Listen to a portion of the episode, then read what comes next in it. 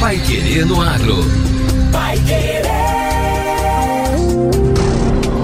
91,7. Bom dia, hoje é quinta-feira, 15 de fevereiro de 2024. Bom dia, eu sou José Granado. Eu sou Victor Lopes. E o Pai Querendo Agro, edição 1005, está no ar.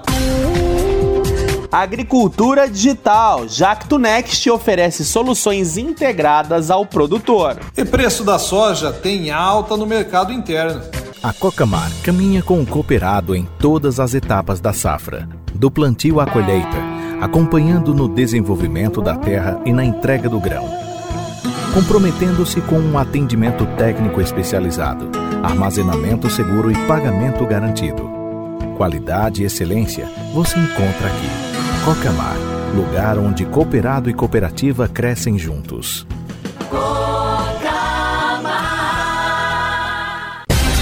Pai Querer no Agro. O Jornal do Agronegócio.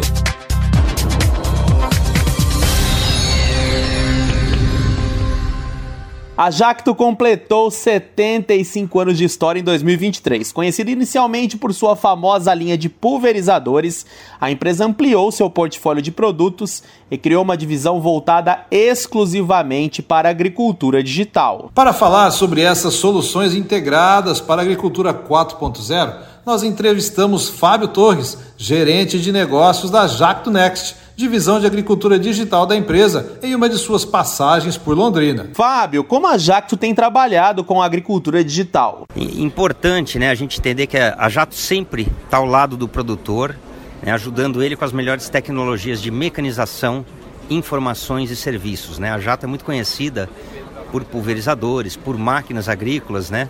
Mas eu diria que hoje a gente é muito mais do que isso, né? A gente quer estar ao lado do produtor, ajudando ele a crescer. O, a Jato criou há três anos atrás uma divisão, né, um grupo interno lá, é, que se chama Jato Next.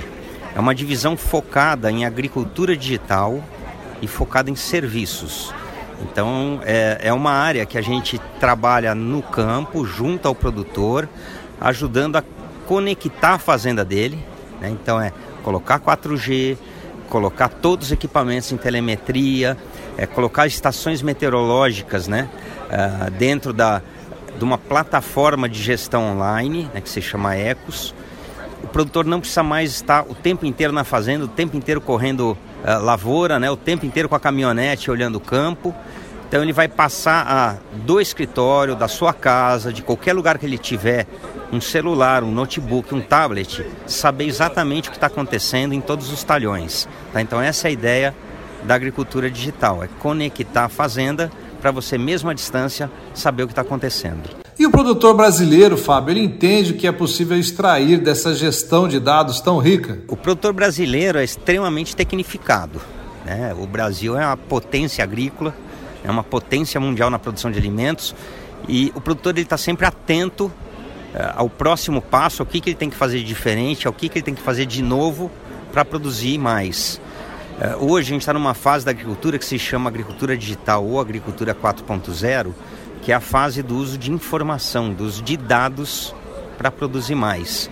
É, o produtor ele só vai conseguir ter um ganho significativo de produtividade se ele souber exatamente o que, que ele fez no plantio, o que, que ele fez nos tratos culturais, o quanto ele colheu a cada metro, né, e usar esses dados para na próxima safra produzir ainda mais. Então é, é nesse contexto que essa divisão da Jato, a Jato Next, que é a divisão de agricultura digital e de serviços, está trabalhando. Na prática, como é esse trabalho da Jacto Next? A gente instrumenta né, o, o, a propriedade para que o produtor tenha informação em tempo real, informação de qualidade. Né?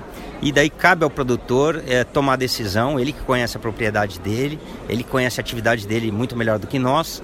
Cabe ao produtor olhar os dados e e analisar, né? Mas a gente também ajuda o produtor nisso. É, a, a, gente ajuda o produtor, né, desenvolvendo também outras coisas que podem ser conectadas e que vão trazer informação de qualidade em tempo real, mostrando não só a telemetria, mostrando também uma parte de armadilhas inteligentes de pragas.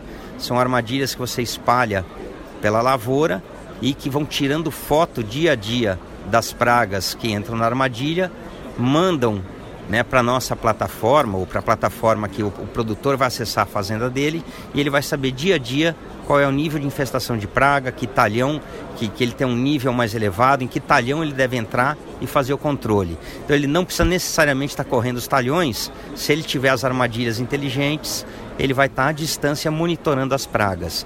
Então a ideia é essa, é a gente fornecer informação de qualidade em tempo real para que ele tome decisões mais preditivas e assertivas, né, para que ele decida o mais rápido possível com informação de qualidade. Qual é a estrutura da Jato Next hoje? Dentro da Jato Next a gente tem uma área de suporte, né, que trabalha uh, sete dias por semana e que está à, à disposição do produtor para tirar dúvidas. E quais são os lançamentos de máquinas conectadas para 2024? Quando a gente olha é, é, o portfólio da Jato, é um portfólio muito grande, né? A gente deve ter aí mais de 300 modelos de máquinas agrícolas. Todos os equipamentos automotrizes já saem há mais de 10 anos com telemetria. Né? Há, há mais de 10 anos era um opcional, de cinco anos para cá é de série em toda a máquina automotriz da Jato, nos uniportes, né, que o, o produtor conhece muito bem. Então, muitas vezes o produtor tem um uniporte nosso, ele pode até não saber, mas a máquina dele está armazenando dados, está monitorando clima, umidade relativa do ar, né, temperatura ambiente. Então, a máquina tem sensores que monitoram tudo que está acontecendo, tudo que está sendo feito e o produtor que tem um pulverizador nosso é, automotriz de 5 anos para cá, de 2018 para cá, ele pode acessar gratuitamente a plataforma e enxergar tudo que o equipamento dele fez. Agora, no Pai Querendo Agro, destaques finais. Preço da soja tem alta no mercado interno.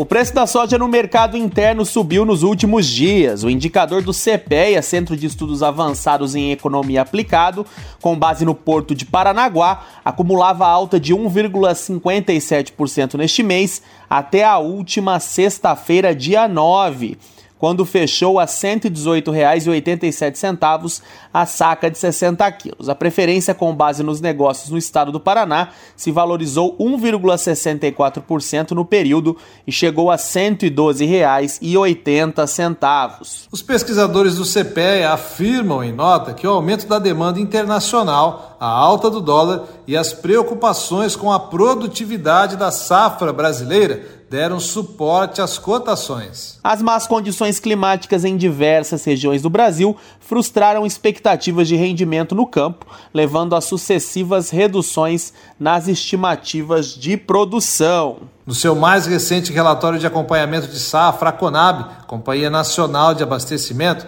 revisou a previsão de colheita da oleaginosa para 149 milhões e 400 mil toneladas.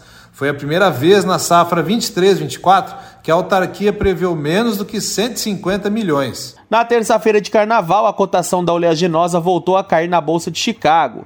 O contrato para março fechou a 11 dólares e 86 centavos o bushel. Os lotes para maio tiveram baixa de 0,5%. Operadores do mercado mantêm a avaliação de que a quebra na produção brasileira ainda é insuficiente para apertar o quadro de oferta e demanda. Ao mesmo tempo, Fundos de investimento que operam nas bolsas de commodities liquidam contratos, o que contribui para a queda. De acordo com o valor da data, a soja caiu 3,33% neste mês e 8,19% neste ano na bolsa americana. O levantamento se baseia no papel de segunda posição no painel. E o Pai Querendo Agro, edição 1005, fica por aqui. Obrigado por sua companhia. E continue sintonizado com a gente, acompanhe nossos boletins ao longo da programação e até amanhã. Uma excelente quinta-feira para você e até amanhã.